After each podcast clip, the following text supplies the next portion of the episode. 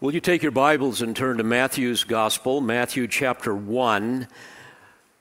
We're going to look at verses 18 through 25 under the heading Christ, our sovereign King.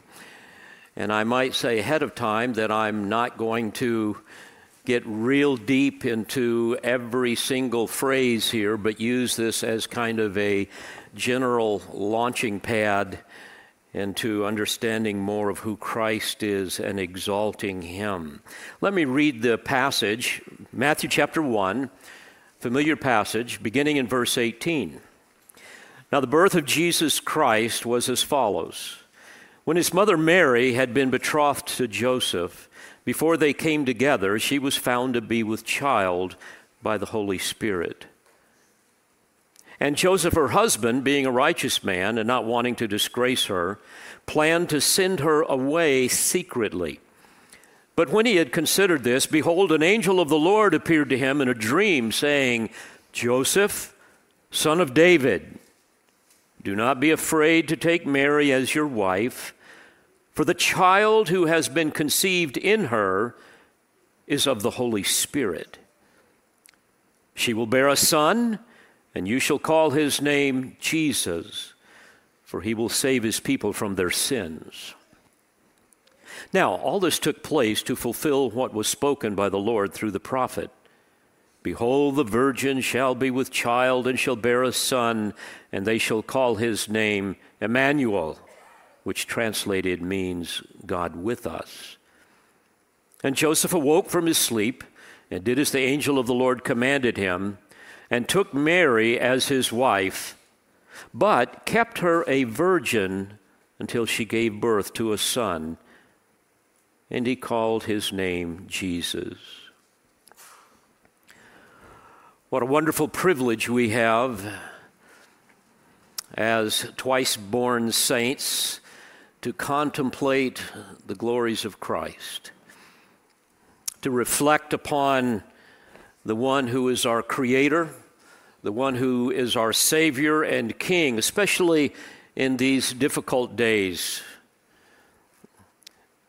We all are aware of how God has essentially lifted his restraining grace on our country, and we're watching the effects of wickedness all around us. Our country is drowning in depravity. People are trying to satisfy every perverted lust that they have.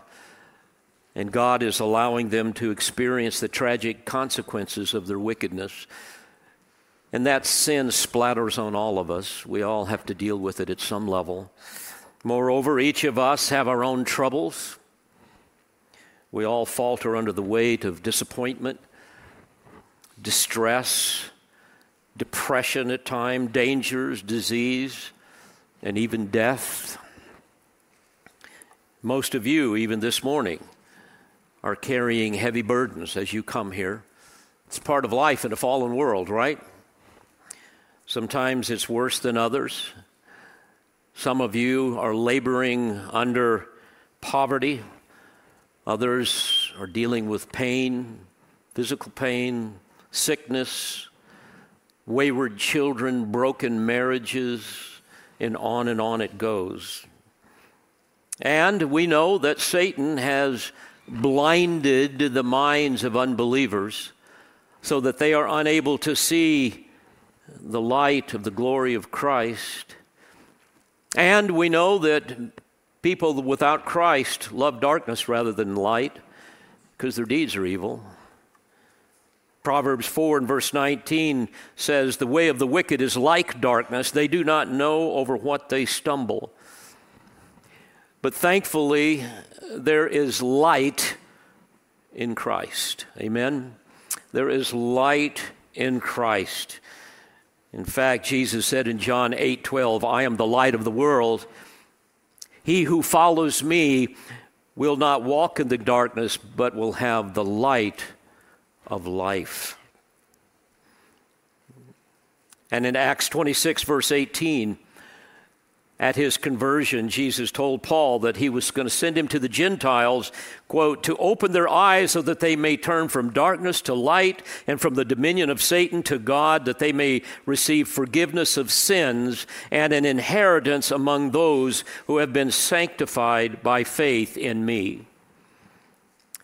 And friends, we know that this light was prophesied some roughly 700 years earlier. In Isaiah chapter 9, in verse 2, we read this The people who walk in darkness will see a great light. Those who live in a dark land, the light will shine on them. And it is my purpose this morning to help you behold the glorious light of the Lord Jesus Christ. And we do this by contemplating the infinite perfections of his person and his work. As we see the one who is full of grace and truth through the eyes of faith. And the reason this is so important is not only because it's an act of worship, and worship is pleasing to him, but also it is a soothing balm to aching souls.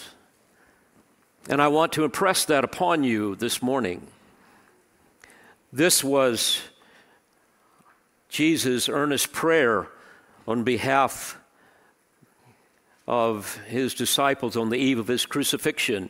You will remember in John 17, in verse 24, he said, Father, I desire that they also, whom you have given me, be with me where I am and here's why so that they may see my glory which you have given me.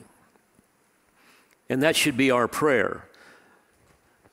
That we would see his glory. That was Jesus' prayer. It should be ours as well.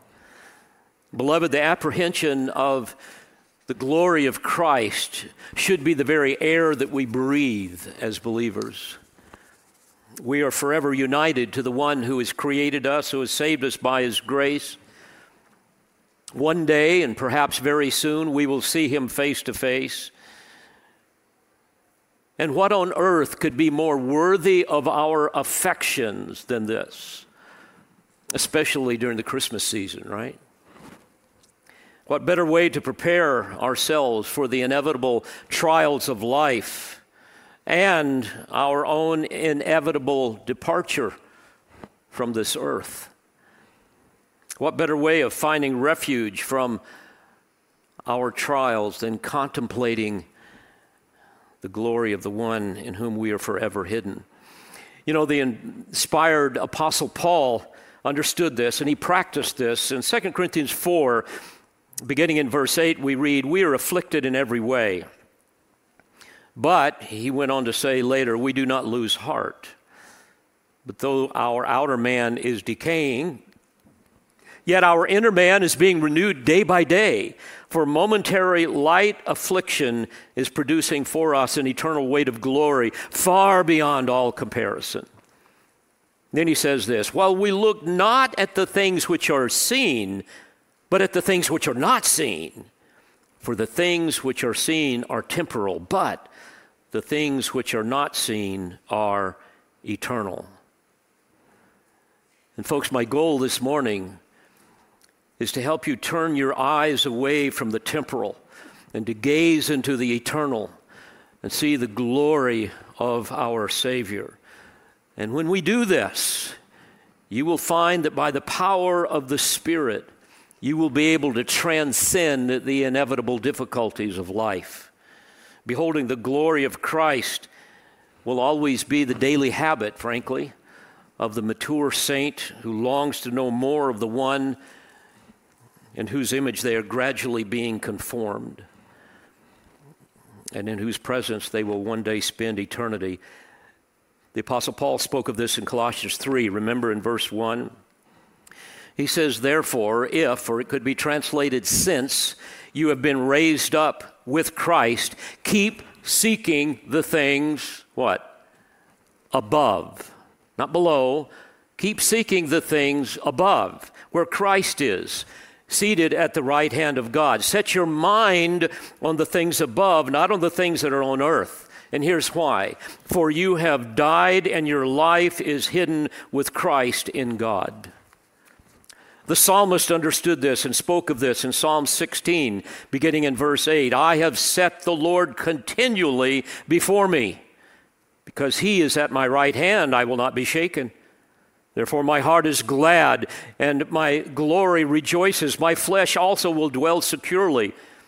For you will not abandon my soul to Sheol, nor will you allow your Holy One to undergo decay.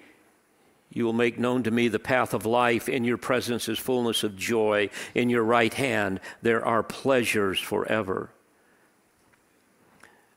And, dear friends, what better way of experiencing God's love for us than to meditate upon the glory of Christ. This is, according to Romans 5 5, the hope that does not disappoint, right? The hope that does not disappoint. And here's why because the love of God has been poured out within our hearts through the Holy Spirit who was given to us. And what does the Holy Spirit use in this mystical way? to communicate and help us understand and experience the love of Christ, He uses His Word and He uses His people.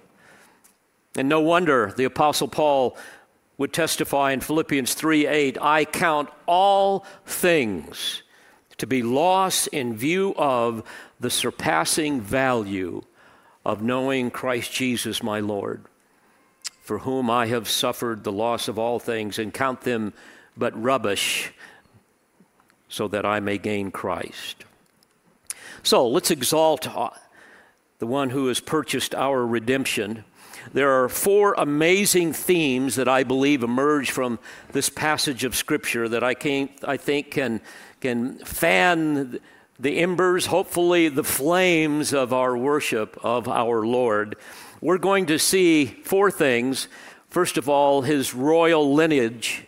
Secondly, his physical lineage. Thirdly, his virgin birth. And finally, his eternal sonship.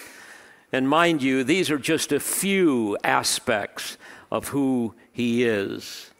Now, here in Matthew 1 18 through 25, we have a detailed announcement of the birth of Jesus Christ that emphasizes that Mary had been betrothed to Joseph, yet she was pregnant. Not because of some immoral union with Joseph, but because of the Holy Spirit. Also, we see that Joseph is called, quote, the son of David. Very important. And the son's name is to be called Jesus, for he will save his people from their sins. But also, we see that this Jesus was to be the fulfillment of Isaiah's prophecy of a virgin birth of a son whose name shall be called Emmanuel, God with us, referring to Isaiah 7 and verse 14. And this detailed information was extremely important to the Jewish people of that day because they would have to verify his claim to be the son of David, the Messiah king. Later on in Matthew 22, Jesus will ask the Pharisees, the leaders of Israel, in verse 42, What do you think about the Christ? Whose son is he? In other words, he's saying, What is his genealogical record? What is his ancestry? From what Jewish line has he descended? And they said to him, The son of David, which was the most common messianic title used in that day. Now, Jesus knew that they knew, and the Jews kept meticulous genealogical records. He wasn't trying to find out, hey, do you guys realize? He already knew that.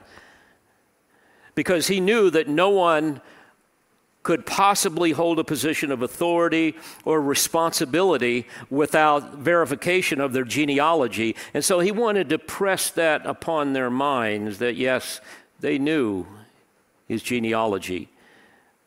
Jesus then went on in that passage to demonstrate that not only must Christ be the physical descendant of David, but also as the Messiah, he would have to be the quote, Son of God which they could not understand and they could not believe.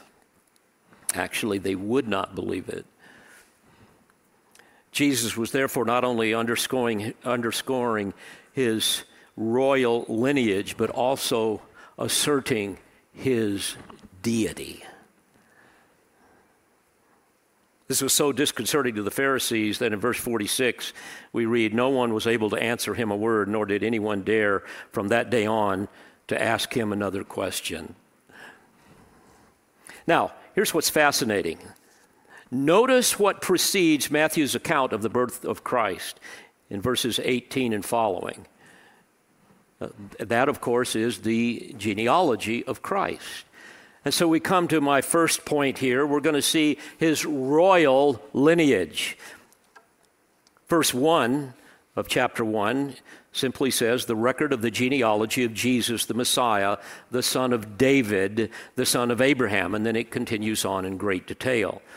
Now, it's amazing because here we learn that Jesus was by birth the one that was promised to Abraham in Genesis 12, verses 1 through 3. The covenant that was made over 2,000 years before Jesus was even born. And he is also, therefore, a descendant of King David, therefore, the son of David the Messiah king who would fulfill the covenant promises that were given to David in 2 Samuel 7, the promises of a future son that would establish uh, David's kingdom forever, and so forth. And we'll not take time to go through this record in detail, but I want you to understand that this was never disputed by the meticulous Jewish leaders. Never disputed.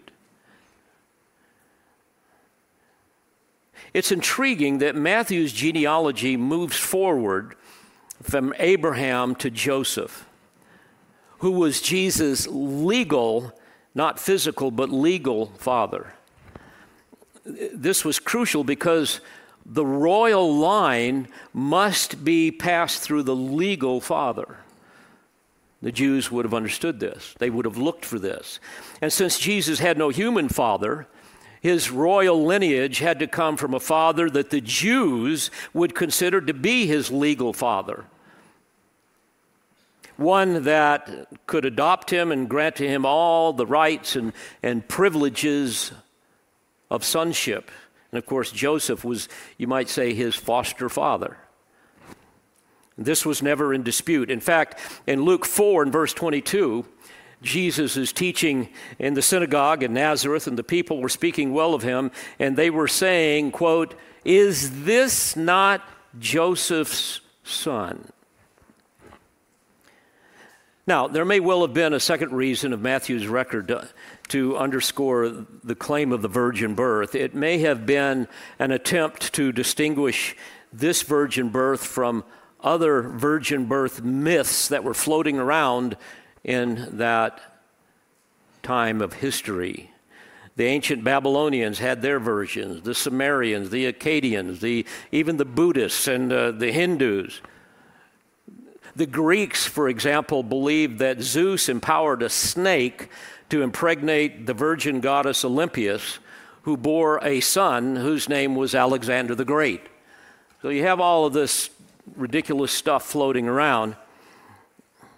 Furthermore, Matthew's account, along with Luke's later on, would also serve to refute some of the wild claims that Jesus was the son of a Roman soldier, or others were saying that Joseph merely defiled Mary out of wedlock. Now, allow me uh, uh, a digression here. I believe it's worthwhile as, as we look briefly at this royal lineage. There's a fascinating footnote deserving our attention in verse 11. It says Josiah became the father of Jeconiah and his brother at the time of the deportation to Babylon. After the deportation to Babylon, Jeconiah became the father of Shealtiel, and so on. Now, what is fascinating, if you look in Jeremiah 22 and verse 30, you don't have to do that, I'll tell you what's there. God pronounced a curse on Jeconiah, who is also called Jehoiakim or Coniah. He ruled only three months before he was taken into captivity, but the curse said that he would never have a son that would sit on the throne of David.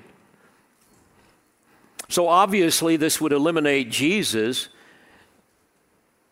if he had been in Joseph's bloodline. But God remedied all of that because Jesus' bloodline to the throne of David came through Mary from Nathan, Solomon's brother, not Solomon, Jeconiah's line. Now, don't you know that the Jews would have spotted this if it had not been true and use it to their advantage? In fact, if there was one single cell of blood from that line, he would have been disqualified and they would have pointed it out. He could not be in the line descending from David through Jeconiah. So God bypassed that curse through the virgin birth, yet at the same time giving Jesus the royal right to reign as the legal heir of the Father, as well as the blood heir of his mother, who descended, descended from David through Nathan. Notice in verse 16 Jacob was the father of Joseph, the husband of Mary, by whom Jesus was born, who is called the Messiah. By whom? You don't see this in English, but in Greek, this is in the feminine, not the masculine gender, which clearly indicates that Jesus was not born by Joseph, but by Mary. Once again, we witness the miracle of the inspiration of Scripture, where the Holy Spirit superintended human authors to precisely record the stunning miracle of divine providence. So Matthew establishes these crucial truths from the very outset of the gospel. But Jesus had to be more than the legal heir of the throne of David. He had to be more than a royal king. He also had to be fully God, to be the perfect and holy sacrifice that would be the propitiation for our sins, a sacrifice of infinite value necessary to atone for sin. Moreover, he also had to be fully human in order to die in our stead and take him, upon himself the penalty of our sin as our substitute. In order to conquer death through the resurrection and thus guarantee the resurrection of all who trust in him. So Jesus had to also be the physical descendant of David. Human blood, the human blood of Abraham and, and David had to flow through his veins. The very DNA, their very DNA had to make up his physical body. And it's interesting to demonstrate this, the Holy Spirit did two things. First, he follows the genealogical record with a detailed account of his divine conception in his virgin mother Mary in verses 18 through 25. But then, secondly, he carefully details a second genealogy inspired by another author, Luke. We read about this in Luke 3 and we'll look at this briefly under a second heading. We've seen his royal lineage, and now we're going to look at his physical lineage. And if we were to take time, we'd go to Luke 3 and look closely at verses 23 through 38. And this is actually Mary's genealogy. So, unlike Matthew's genealogy that starts with Abraham and moves forward in time to Joseph, making it, shall we say, Joseph's genealogy, Luke's genealogy begins with Jesus and moves backwards in time all the way to Adam, making this Mary's genealogy. And this demonstrates Jesus' actual bloodline. So Matthew traces Jesus' ancestry beginning with Abraham, whereas Luke stresses his identification, shall we say, with the entire human race. Jesus is a son of Adam. However, unlike the disobedient Adam, Jesus is the obedient second Adam, while at the time, same time, he is indeed the true Son of God. Now, bear in mind Joseph and Mary's claim that they had remained sexually pure, even though she's pregnant. that they had remained sexually pure in, in this period of betrothal, and, and that the child that she bore was conceived by the Holy Spirit, that he is going to be the Messiah, and so forth. That, that was a story that certainly the people would have found laughably absurd, ridiculous. Imagine Mary trying to explain what the angel said to her, right? Just imagine. Yeah, the angel met with me, Luke 132. And see, here's what he said He will be great and will be called the Son of the Most High, and the Lord God will give him the throne of his father David, and he will reign over the house of Jacob forever, and his kingdom will have no end. Yeah, right.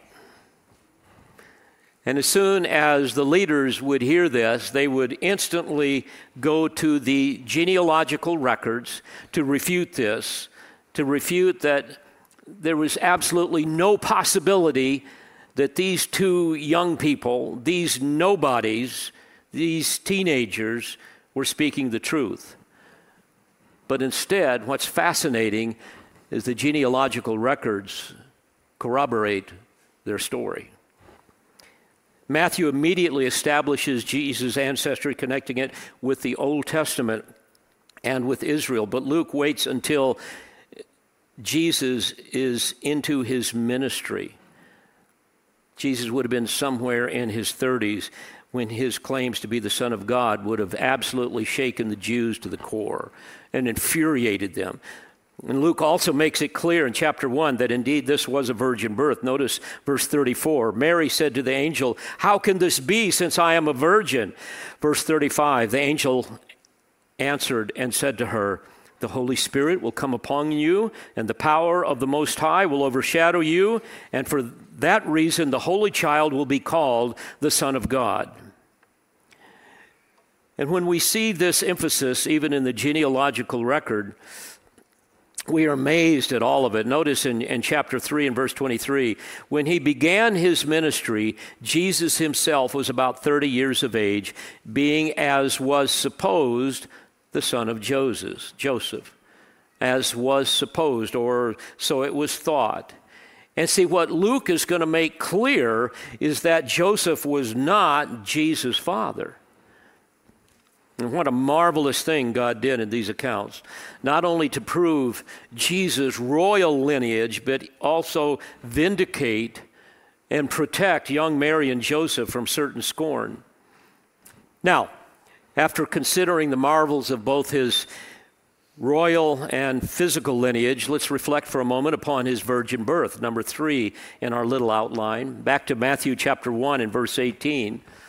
And again, my purpose here is not to carefully exposit every word of the text, but rather to focus just primarily, here at least, on the virgin birth.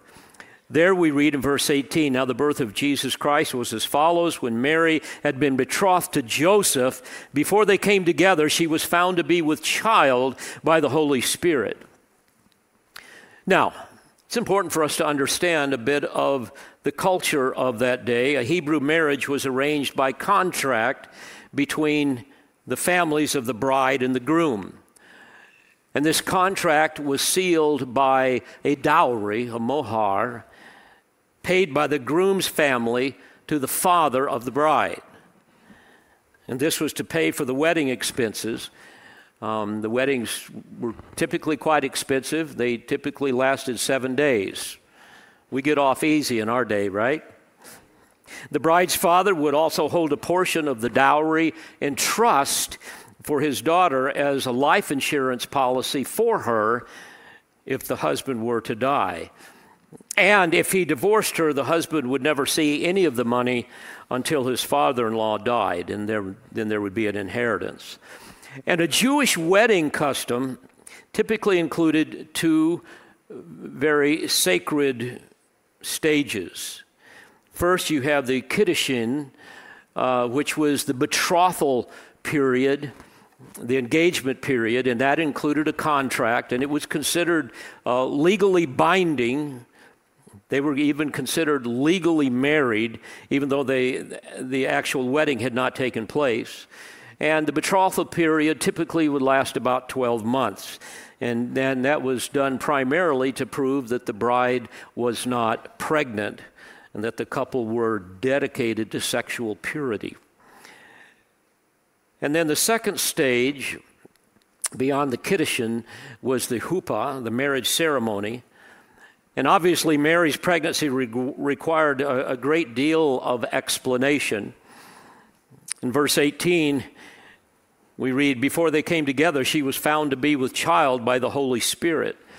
And so, knowing he was not the father, Joseph's reaction was to be expected, right? Verse 19 Joseph, her husband, being a righteous man and not wanting to disgrace her, desired to put her away secretly. And he could have demanded her public humiliation. In fact, he could have even demanded a stoning based on Deuteronomy 22. But because of his godly compassion and his undying love for Mary, he chose instead to pursue just a private divorce. But notice what happened in verse 20. But when he had considered this, behold, an angel of the Lord appeared to him in a dream, saying, Joseph, son of David, do not be afraid to take Mary as your wife, for that which was been conceived, that which has been conceived in her is of the Holy Spirit. Now, Joseph knew that what Mary had told him about the angelic announcement was in fact true. But don't you know that would have been hard to deal with as a young man? The angel went on in verse 21 and she will bear a son, and you shall call his name Jesus, for it is he who will save his people from their sins. And then again in verse 22 and following, now all this took place that what was spoken by the Lord through the prophet referring to Isaiah 7 and verse 14, might be fulfilled, saying, Behold, the virgin shall be with child, and shall bear a son, and they shall call his name Emmanuel, which means God with us. Verse 24 And Joseph arose from his sleep and did as the angel of the Lord commanded him, and took her as his wife, and kept her a virgin until she gave birth to a son, and called his name Jesus. Beloved, please understand without a virgin birth, there would be no incarnation. You see, had Jesus been some illegitimate son, his claim to deity would be demonstrably false. Think about this. The work of redemption demanded a theanthropon, a God man. It required one who could supernaturally fuse the human nature with the divine into some indissoluble bond. And that's what we have in the incarnation of Christ. A man had to suffer punishment that only God could endure, thus requiring both. And as we think about it, a man had to be our substitute to bear our punishment for all who would believe, yet only God could fully bear the entire wrath of God. A sinless man had to die, yet only God is holy, right? Human flesh had to go to the grave, yet only God could overcome the grave. And think about this how could, how could Christ be our faithful high priest that could sympathize with all of our infirmer, infirmities unless he were both human and divine? Neither man alone nor God alone could accomplish this, these things. Both the human and the divine natures had to be supernaturally fused together. And that's what we see even in these genealogical records an inscrutable mystery beyond our finding out. It's staggering to think about the two natures of Christ I've reflected upon this on many occasions. And by the way, this is part of what it means to contemplate the glories of Christ. I mean, think about this. Even as a fetus growing within Mary's womb, he was, according to Hebrews 1 3, upholding all things by the word of his power. He required milk from his mother's breast Yet, according to Colossians 1:17, in him all things hold together. In his humanness, he would grow hungry. We would read how he would grow thirsty, weak, and tired. Yet, in his divinity, he could multiply the bread and the fish and the water and the wine. And while on the boat with his disciples, remember how he slept in utter exhaustion, only to rise as the omnipotent ruler of the universe and calm the sea and the storm with a word. Furthermore, his human nature, we know, has now ascended into heaven, yet because of his divine nature, he continues to be omnipresent. Promising, according to Matthew 28 and verse 20, I am with you always, even to the end of the age. We know as well that in his humanness, according to Hebrews 4, verse 15, he was tempted in every way as we are, yet without sin, meaning he could not sin. In fact, in his divinity, he was not even tempted internally, because as we read in James 1:13, God cannot be tempted with evil. Jesus had no sin nature, therefore he could have never sinned. We read, for example, in Hebrews 7, verse 26, that he was, quote, wholly innocent, undefiled, separated from sinners. 1 Peter 1 19, he was a lamb unblemished and spotless. 2 Corinthians 5:21 he made him who knew no sin to be sin on our behalf so that we might become the righteousness of God in him. So indeed in the incarnation we see this virgin birth allowing this fusion of the human and the divine. And I might add that this was also prophesied in the Proto Evangelium, or the first evangelistic meth- message that we read in Genesis 3 and verse 15. You will remember that passage after cursing the physical serpent. God turned to Satan, the spiritual serpent that had seduced Adam and Eve in the garden, and promised that there would be a perpetual battle that would occur from that day on. And here's why. He says, Because your seed, referring to Satan's offspring, unbelievers, and her seed, like the, her descendant, Christ, and all who belong to him, would be at war. The term seed can be understood in a collective sense, referring to all who would make up the progeny of, Sat- of Satan and Eve, but it can also be understood as a singular, final, and glorious product of a woman, one born without the seed of a male, but from the woman and the Holy Spirit. And Paul attests to this, for example, in Galatians chapter 4 and verse 4. We read, But when the fullness of the time came, God sent forth his Son, born of a woman. No mention of man, confirming Jesus' virgin birth once again, as well as his humanity. So we've reflected a little bit on his royal and physical lineage, his virgin birth, and now finally think about his eternal sonship for a moment.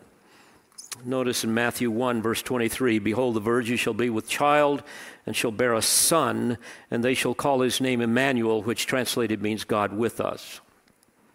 And the angel reveals more about the son when he appeared to Mary in Luke 132. He will be called the son of the most high. So not only was Jesus Christ the Messiah king of Israel, fully God yet fully man, born of a virgin, but also, and this is so incredible, he was the eternal Son of God before he was conceived and born. He did not become the Son of God at his incarnation.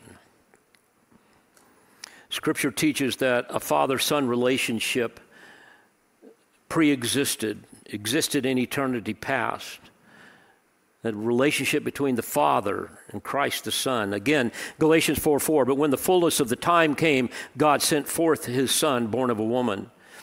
Romans 1, verse 3, God promised his son, who was born of a descendant of David according to the flesh. Now, some will argue that Jesus assumed the role of a son at his incarnation, a subordinate role that he did not have prior to the incarnation.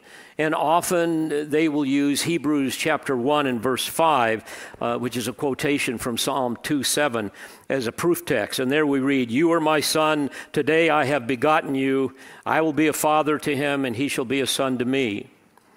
Now, since begetting normally speaks of a person's or- origin, and since sons are typically subordinate to their fathers, that would seem to support this view. And indeed, Christ, though he was equal to God, voluntarily submitted to the Father to do the Father's will. He willingly set aside his divine attributes in his incarnation. We read about this in Philippians 2 and John 5 19. But we must understand that the context of Psalm 2 that we read here in Hebrews 1 must be understood figuratively, not literally. This day have I begotten thee is a reference to the eternal decree of God, not a specific event in a point in time. Now, let me explain this a little bit more. Since the term begotten can speak of the origin of one's offspring, it's natural to assume that the begetting of a son speaks of his conception. In other words, a point in time when a child comes into existence. And many apply this understanding to the conception of Christ. But there are big problems with this view. Number one, it was the Holy Spirit, not the Father, who conceived the incarnate Christ. And this alone eliminates the idea of the Father begetting, or shall we say, originating the Son in Psalm 2 and, and in John 1 14. It's obvious, this obviously must refer to something other than conception. But secondly, in John 1, verses 1 through 3, it makes it very clear that Christ is not a created being. He is a pre existent, self existent one. There we read that he was in the beginning with God. So, what does this begetting refer to? If it's not to origin. I mean, other passages speak of Christ as the only begotten of the Father. John 1 14, verse 18, John 3 16, verse 18, Hebrews 11, verse 17. You see, the term only begotten in the original language can mean something far more than merely the origin of one's offspring. It literally can mean one of a kind one of a kind. We see this in the created order. Every creature begets its own unique offspring, doesn't it? After its own kind, right? Genesis 1. Every offspring bears the exact likeness of its parent. And when applied to Christ, this would emphasize his utter uniqueness and likeness to his Father. We see this explained, for example, in Hebrews chapter 1 and verse 3. He is the radiance of his glory and the exact representation of his nature. So when the Holy Spirit uses the term begotten, he's not speaking of origin. But rather, dear friends, he's speaking of the absolute uniqueness and oneness of essence between the Father and the Son all of which is consistent with the essential oneness found in the triune Godhead. Moreover, Scripture's primary use of the title Son of God reveals that it speaks of his essential deity and absolute equality with God, not his voluntary subordination or submission to the Father. And this was precisely the issue in John 5 that infuriated the Jewish leaders when they charged Jesus with blasphemy. According to verse 18, we read, Because he not only had broken the Sabbath, but also said that God was his Father, making himself what? Equal with God. So again, the title Son of God speaks of his deity and equality with God, not his submission to the Father. So, when we consider Christ as the Son of God, the only begotten of the Father, don't be confused by thinking in terms of procreation, but rather understand these concepts as conveying the transcendent truths pertaining to the essential oneness shared by the members of the triune Godhead and the utter uniqueness of Christ in his perfect likeness and essence to the Father and the Spirit and the Spirit. They are co-equal and consubstantial. They are all one of the same essence. And what an unfathomable concept this is. And here again, we gaze beyond the temporal into the eternal as we contemplate the glory of Christ. In his incarnation, he remained the eternal Son of God. He remained fully divine, yet he became what he previously had not been fully human. Gregory of Nazianzus, the fourth century Archbishop of Constantinople and theologian, said this quote, He remained what he was, what he was not, he assumed. In fact, Jesus did not give up his human nature even after his death and resurrection. I want you to catch this now. He did not temporarily become a man, but rather in his divine nature was permanently joined to his human nature. When we see Christ, we will see one in whose image we reflect. He will look human. He will not be some something that you can't imagine. I guess that will be true at some level, but you understand what I'm saying, I think. He appeared to his disciples as a man after his resurrection, did he not? They saw the scars of the nail prints in his hands. He had flesh and bone. Uh, he ate food and he was taken up into heaven while talking with his disciples. And the angel promised in acts 1.11 this jesus who has been taken up from you into heaven will come in just the same way as you have watched him go into heaven. And i think about stephen when he gazed into heaven as he was being stoned and he saw jesus. According to acts 756 he saw Jesus as, quote, the Son of Man standing at the right hand of God. And in John's vision, in the book of Revelation, he sees Jesus in his resplendent glory, and yet he describes him as, quote, one like a son of man. Revelation 1:13. As Paul said in Philippians 2, beginning in verse 8, he is the one who humbled himself by becoming obedient to the point of death, even death on a cross.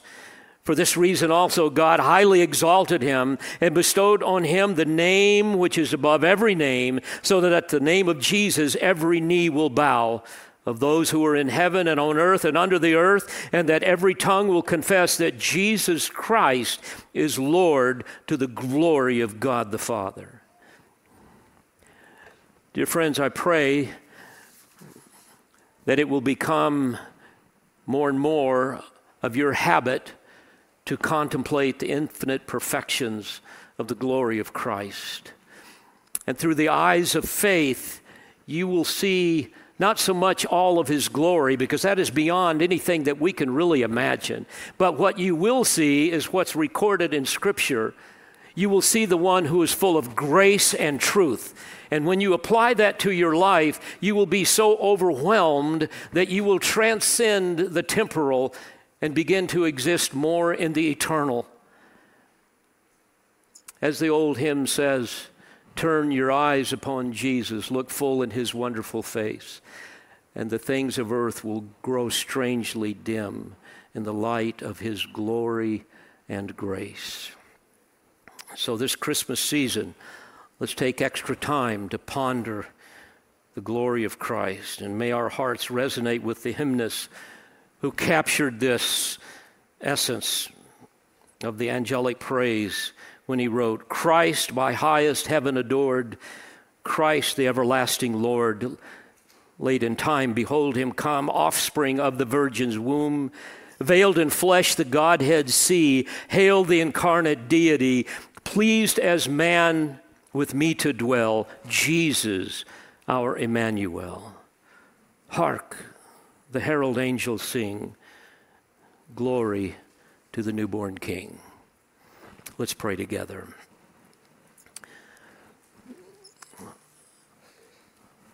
Father, we thank you that you have given us the eyes of faith to look beyond this world in which we live and to see the glory of Christ. And I pray that for each one of us that know and love Christ, that we will make it indeed our habit more and more to pensively reflect on all that He is, the one who is full of grace and truth. And Lord, as we do this, we know that by the power of your Spirit, we will experience more fully all that we have in Christ, even though the fullness of it all awaits glory. But until that time, may this be the priority of our heart as believers. So we commit it to you and we thank you for all that you have done for us. For it's in Christ's name and for his glory that I pray. Amen. We pray you've been edified by this presentation. You've been listening to the teaching ministry of Calvary Bible Church in Jolton, Tennessee. For more information on Calvary Bible Church or for more audio, please visit our website at cbctn.org.